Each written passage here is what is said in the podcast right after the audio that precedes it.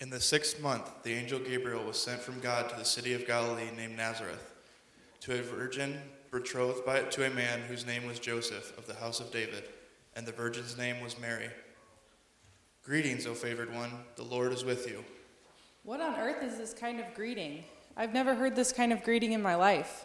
Do not be afraid, Mary, for you have found favor with God, and behold, you will conceive in your womb and bear a son, and you should call his name Jesus. He will be great and will be called the Son of the Most High, and the Lord God will give you will give to him the throne of his father David. He will reign over the house of Jacob forever, and his kingdom there will never will be there will be no end. How will this be, since I am a virgin? The Holy Spirit will come upon you, and the power of the Most High will overshadow you. Therefore, the child to be born will be called Holy, the Son of God, and behold, your relative Elizabeth, in her old age, has also conceived a son. And this is, and this is the sixth month with her who was called barren, for nothing is impossible with God. Will I be pregnant in the power of the Holy Spirit, even with knowing no man? How can I believe this? Yes, it is true that our people of Israel have long been yearning and waiting for the Messiah under this painful Roman occupation. But is it through me being pregnant by the power of the Holy Spirit that this happens? This is so confusing. What should I say? Wait, how about Joseph, my dear fiance? What would he think of me? Would he believe me if I tell him that I am pregnant by the Holy Spirit? I could be cast out from my family and possibly stoned. But what if I say no to this stranger? What if this is truly from the God of Abraham, our ancestor, and the prophecy of the Messiah spoken by many prophets is now coming true? If this is really from the Lord, I must be courageous, since the Lord is faithful, delivering Daniel from the lion's den, and Shadrach, Meshach, and Abednego from the burning and blazing fiery furnace. The Lord, Jehovah Jireh, who prepared a ram for Isaac. Our ancestor Abraham feared the Lord and believed the Lord and he became a father of faith. If this is truly coming from the Lord our God, he will be faithful in protecting me and saving me from whatever dangers, as it is written in the scriptures. O Lord our God, God of Abraham, God of Isaac, and God of Jacob, be with me as you were with our ancestors, and be my salvation and be our salvation. Behold, I am a servant of the Lord. Let it be to me according to your word. Good morning. I want to thank Rachel for uh, lending us her skills, and Brooke and AJ and, and Natalie as well with uh, our scripture in, in, a drama form. And we, we, we've lit the candle of hope, the, the first candle for the Advent season. And, and today we look at hope. What, what is hope? What do we hope for? And so here, here are some phrases that we have used, and, and I've used some of these for hope. I hope it doesn't rain today. I hope it doesn't snow today. I hope the sun shines. Amen. Amen. Yes. Um, I hope you all had a great Thanksgiving weekend. I hope that my Lions sometime this season win at least one football game. Um, yeah. Um, at least Michigan beat Ohio State yesterday. So can, that, that's good. I hope everyone has safe travels. And as we get to this season and the Christmas season, that there's safe travels for everyone that's going wherever or people that are coming in. I hope I never have another heart attack. Um, I hope my kids and grandchildren all grow in Christ accepting Him as the Lord and Savior. I hope, I hope, whatever those words may be, I hope. Um, and, and those phrases that I've just used, and many that, that you may have had come to your mind, we use the word hope, the same word. However, I don't think that every one of the phrases that I've used are of equal importance or equal level of, of depth. Some of them a bit frivolous, some deeper, meaningful, more heartfelt, and, and some statements with hope can be kind of in between. But we all hope for something. And one of the thoughts of hope can be a bit more of just wishful thinking. I hope something good will happen, like the child on Christmas morning. I hope for a certain gift that I had on my list. And the Webster Dictionary says this of hope to want something to happen or be true, and to think that it could happen or be true. So there's a bit of a wistful wishing something to happen, kind of very surfacey. But right below that, there's another part of that definition that's identified that I believe is a little bit more the biblical hope. It would be a desire accompanied by expectation of or belief in fulfillment. In, in preparing for today, the, the hope that the Bible has, I've seen described in, in these two words confident expectation. That is hope. That is the hope that we have as Christians. So there's more to hope than just a wish. Uh, 1 Peter 1 3, Peter says this Praise be to the God and Father of our Lord Jesus Christ. In his great mercy, he has given us new birth into a living hope through the resurrection of Jesus Christ from the dead. So, not just a hope that's whimsical, lacking depth or meaning, but a living, meaningful hope, something that's alive, something that's active, and based on something that's going to be eternal, lasting forever. So, when, when we think of the hope with Mary, as we start the Advent season, our focus today, kind of two questions. Where does that hope that Mary had come from? What is that hope based on? And then, and then what is the, how does that apply to us? Whatever she had for hope that moved her forward through her life, our hope should be the same thing as we move through our life and look to eternal life. So, the, the drama that uh, Natalie, Brooke, and AJ completed was based on Luke 1 26 through 38. But some of Mary's thoughts, the, the kind of the second half of that drama, had the flavor from verses 46 through 55, which was, is known as Mary's Song, the Magnificat. And so I want to read that. So th- this would be Luke 1 46 through 55. And Mary said, My soul glorifies the Lord, and my spirit rejoices in God, my Savior. For he has been mindful of the humble state of his servant. From now on, all generations will call me blessed. For the mighty one has done great things for me.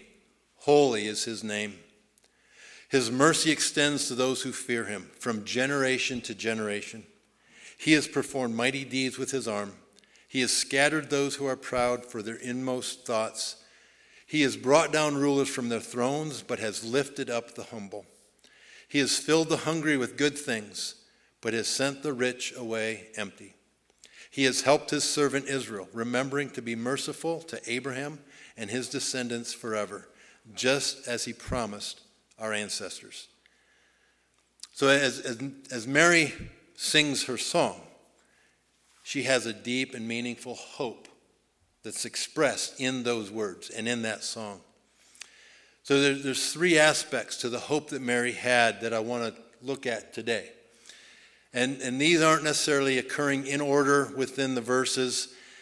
Uh, they're not mutually exclusive, they're not independent of each other, so there's some blending, there's some overlap within these three as how they occur and how they're experienced. But I think all three are important for what she expressed and experienced and are important and meaningful for us today as well. So, first, I believe Mary's hope was based on an understanding of the scriptures and the prophecies that she would have heard handed down through generations. In 2 Samuel 7, verses 12 through 13, God instructed the prophet Nathan to tell David, When your days are over and you rest with your ancestors, I will raise up your offspring to succeed you, your own flesh and blood, and I will establish his kingdom. He is the one who will build a house for my name, and I will establish the throne of his kingdom forever. Referring to Jesus. In Numbers 24 17, the prophet Balaam also spoke and foretold of Jesus. He said, I see him, but not now. I behold him, but not near. A star will come out of Jacob, a scepter will rise out of Israel. And then Isaiah prophesied two different times. First in 714, therefore the Lord himself will give you a sign. The virgin will conceive and give, you, give birth to a son and will call him Emmanuel. And then just later in Isaiah 9 6, for to us a child is born, to us a son is given, and the government will be on his shoulders. And he will be called Wonderful Counselor, Mighty God, Everlasting Father, Prince of Peace.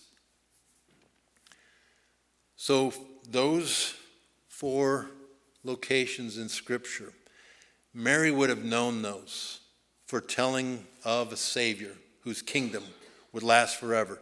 Coming through the lineage of Abraham, lineage of Jacob, also known as Israel, the lineage of David, who was to be a son, born of a virgin. And so, you know, we heard here as, you know, recognition. Well, Mary said, I'm just a virgin. And so I, have got to believe that in her mind, she's questioning how it's possible. But I've also got to believe that she's remembering back to some of these words. And I've got to be thinking that God's working in her mind, saying, Yes, Mary, you are the virgin that was referred to back in Isaiah. Yes, Mary, your son is going to be called the Wonderful Counselor, Mighty God, Everlasting Father, Prince of Peace. That's that process of pondering, of being humble. So she had hope. She accepted what her role was going to be because she knew the background on which that hope was founded. She knew the Word of God, she knew the Scriptures, she knew what to look for. And in those days, listen for to have that hope and a basis of that hope. And then I also have to believe that later on, as all of a sudden Mary's starting to realize, okay, I'm going to have this baby in Bethlehem, Micah 5 2 says this But you, Bethlehem Ephrathah, though you are small among the clans of Judah, out of you will come for me one who will be ruler over Israel, whose origins are from of old, from ancient times. So there's more revelation that I believe keeps happening for Mary beyond just that first interaction with Gabriel. So Mary had hope because she knew God's word. And when things continued to come true, the prophecies came true, she recognized where and how some of those were happening. And her hope became stronger and even more sure as time passed. Second, Mary would have been aware of the goodness of God in the history of her people. Mary would have been aware of why there is hope in trusting in God. So, so part of what was uh, recited here, she would have known that God led the children of Israel out of Egypt, parted the Red Sea, guided them with a pillar of cloud by day and a pillar of fire by night, fed them manna. She would have, uh, he would have been with, God would have been with Joshua as the walls of Jericho fell. He would have aided Gideon in his battle against the Midianites protected David as he defeated Goliath, and, and all the other stories. Mary would have known those stories of faithfulness. And, and one way to be encouraged in hope is to hear stories of God protecting and leading his people, whether it's back in biblical times or it's for us today. So, have, have others shared their stories of faith and hope with you in the past? And have you shared your stories of faith and hope with others? I, want to quickly share just two stories of God's faithfulness. Um, Rhett Walker is a Christian musician, started back in 2011. A pastor's kid from South Carolina. And growing up ended up getting his girlfriend pregnant at age 17. And the way they ended up doing it, after two months of dating, they got married, being pregnant. And the, the quote that he said in an interview is We knew we messed up. We were scared, we were fearful. And then he said, We were not in the statistics of a marriage that should survive. Okay, they've been married now 16 years and have four kids. There's mistakes that people make. But in the interview for the song, newest song that he has so, saying, or, uh, that's titled Good to Me, he shares of some of those ups and downs, the struggles and the challenges that they faced.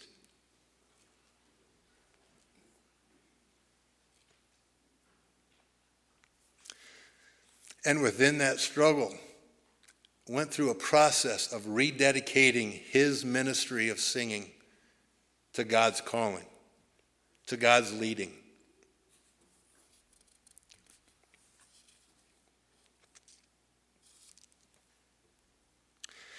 And the chorus of that song, Good to Me, he says this I will look the storm in the eye I won't fear because you're on my side. My first hope, my last word, now and forever. Let it rain, let it pour, I will sing. All you've ever been is good to me. A process of trusting in God's hope, God's leading, feeling his strength within you as you go through those trials. That is hope. Sharing that provides hope and encouragement for others. The second one, Buster Posey was a baseball catcher for the San Francisco Giants who just within the last months have, has retired. 12 seasons in the majors parts of uh, three World Series titles with the Giants, an all star, multiple times. 2010, he won the Rookie of the Year award. 2011, second year in the majors, he had a there was a collision at home plate and he broke his leg. I mean, a pretty severe shattering of his leg. Many times that can be career ending. 2012, the very next year, came back and he won the MVP. He has a faith that he has shared at different times. 2019, he dealt with additional injuries. 2020, the season of COVID, he actually opted out and stayed home with his wife and two sets of twins. Now, think of that two sets of twins. That's busy. He could have been out playing baseball. Um, but there's his commitment to family and his calling as a Christian father. Just this past year, 2021, the Giants won the most games in the majors 107 games. And he's anticipated to be in the Hall of Fame when he comes eligible. But beyond anything that he has ever done on the field was his testimony with his faith in Jesus. There's a, um, an interview that he was part of in uh, 2020, December 21 of 2020, with Fellowship of Christian Athletes, Heart and Soul interview. Uh, that, that's the title. You, you can look it up and see. It's about a 40 minute interview that goes on. And within that interview, he spoke of the challenge of injury and the slumps that all baseball players end up facing and have to work their way through.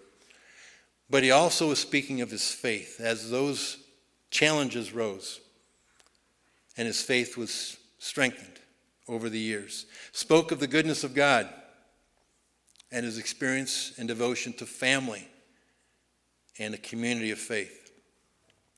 And one of the biggest things that occurred within that process, they took questions from college and high school baseball players concerning their walk in faith as baseball players, wherever they were. And he gave answers of how you go through life being a Christian baseball player. So he was providing an example, providing an opportunity for younger individuals, younger people, to know and grow the faithfulness of God. And so, just as Rhett Walker and Buster Posey share their experiences, do we share our experiences with our kids, with our grandkids, with our friends, with, with those that we have relationships with? Do we share the stories of why we are committed to walking a faithful life? And sharing the times when, even through struggle, we've stayed true, trusting in God knowing of his presence. And I would say, do our, do our prayers even reflect some of that thankfulness and that, that commitment that we have? Mary had those strong examples from the past. She, she referred to those in her song. And that provides hope for all those that hear. Hope that God will also be good to her. That's what she claimed so those past stories gave her hope. Third, Mary knew of the promise of God's restorative power and trusted that that was the beginning of a new story. This baby that was going to be born. Okay, now here, here's some different power, some different strength. A different story was going to be happening. And then she left it in God's hands, said, Lord, use me. In verse 48 of Mary's song, she says, From now on, all generations will call me blessed. A humble statement. In verses 54 and 55, she says, He has helped his servant Israel, remembering to be merciful, merciful to Abraham and his descendants forever, just as he promised our ancestors. So, thinking back to the children of Israel, the Exodus, they were promised a land. And so Mary knew of that promised land, flowing in milk and honey. She knew of the journey, the 40 years that they would have spent wandering, getting to that promised land. And so the, the question kind of can come into play. What, what was Mary expecting within her willingness to give of herself to the Spirit. What did she envision as the future? Um, you know, when, when you have kids, you don't know what their future is. Well, if you're told by an angel, um, I, I still think Mary had a huge ton of answers, ton of questions with all the things that Gabriel laid out. How is that going to happen? But she was expecting. She was anticipating. And Mary had a front row seat. But she was willing to say, I am the Lord's servant. May your word be fulfilled. I am the Lord's servant. May your word be fulfilled. So, in those two sentences, there is humility, an openness to being used by God not knowing what the next 33 years were going to be. And she didn't know it was going to be 33 years that Jesus was going to be walking this earth. But she was willing. And she trusted that this was something different. There was a hope, a confident expectation that everything that Gabriel was saying was going to come to pass. And so when Mary begins her song, right at the very beginning in verse 46, she said, My soul glorifies the Lord, and my spirit, my spirit rejoices in God my Savior.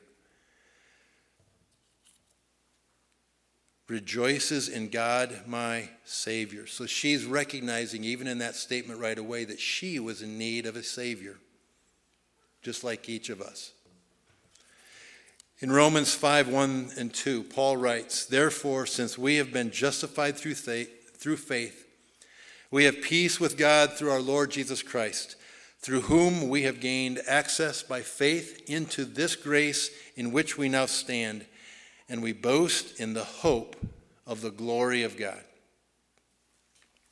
So, our hope of the glory of God is not based on how good we are, how, what our good deeds may be. but justified through a heart of repentance and a merciful God.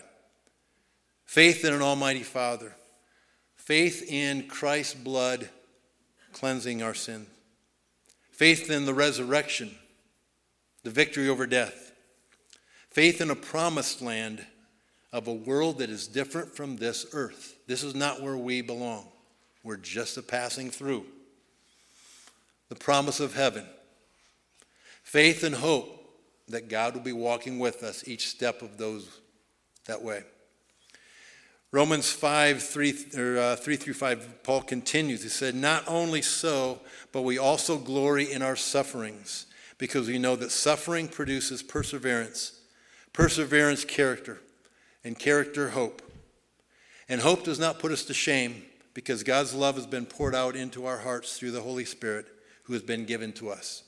And, and that phrase, hope does not put us to shame, can, can, can be a little confusing. What does that mean? Well, basically means hope will not disappoint. As we have hope, it will not lead to disappointment. But notice the sequence that was there. The end result of hope started at the beginning with suffering, things not going our way. Suffering produces perseverance, perseverance produces character and character produces hope. So the hope that Mary had and the hope that we have is a result and a sequence because of trials, suffering that we've occurred in the past, but with God's guiding hand, his people and we are called to persevere. And as his people have persevered, God has been faithful and God will be faithful.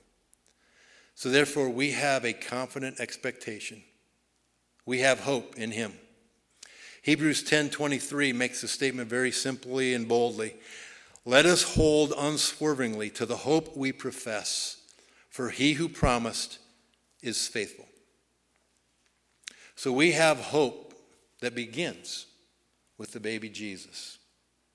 We have the same hope of Mary as she anticipated what those days and weeks would be like raising him, going through life's up and downs as a mother, trusting in the promise that Gabriel gave her to walk with her. We have the same hope of a promised land that was given to her ancestors. September of this past year, just, just a couple months ago, TobyMac released a new song called Promised Land. In the first two verses of the song, he sings of a, a challenging, difficult life with challenges, losses, striving to be faithful to God's call. And the video that goes along with it shows basically a, a miner who's gone through challenging time. And within the video, it, it kind of be evident that he's, this miner has lost family. And he's alone. There's no wife in the video. So my assumption has always been he lost a spouse. But through all the questions and the challenges of life, here, here's a line Maybe someday I will understand. So I'm wondering. Got me wondering where's my promised land? In the middle of difficulties, uh, there are times we say, God, where are you? Where's my promised land? But later in the song, Additional line says, Well, I've run this earth for many years, and there's one thing I know. There's nowhere on this side of heaven where streets are made of gold. I want to say that again. There's nowhere on this side of heaven the streets are made of gold. There can be challenges that we face. But then the line continues I won't give up on this race.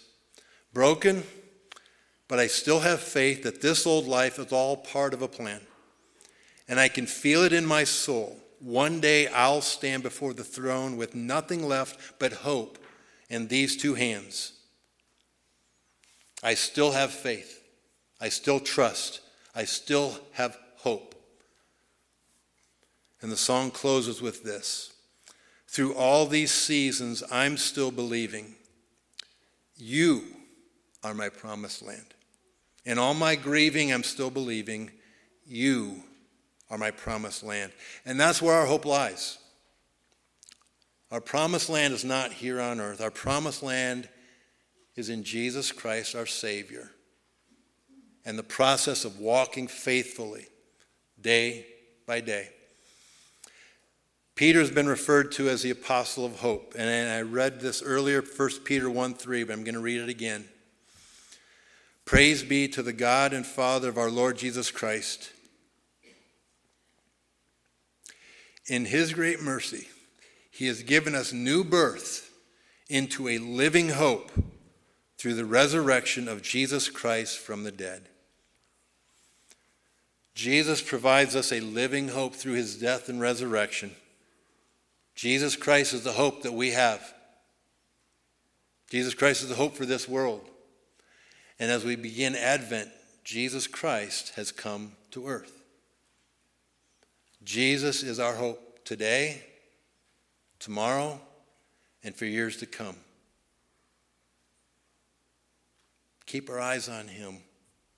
That's where our hope is.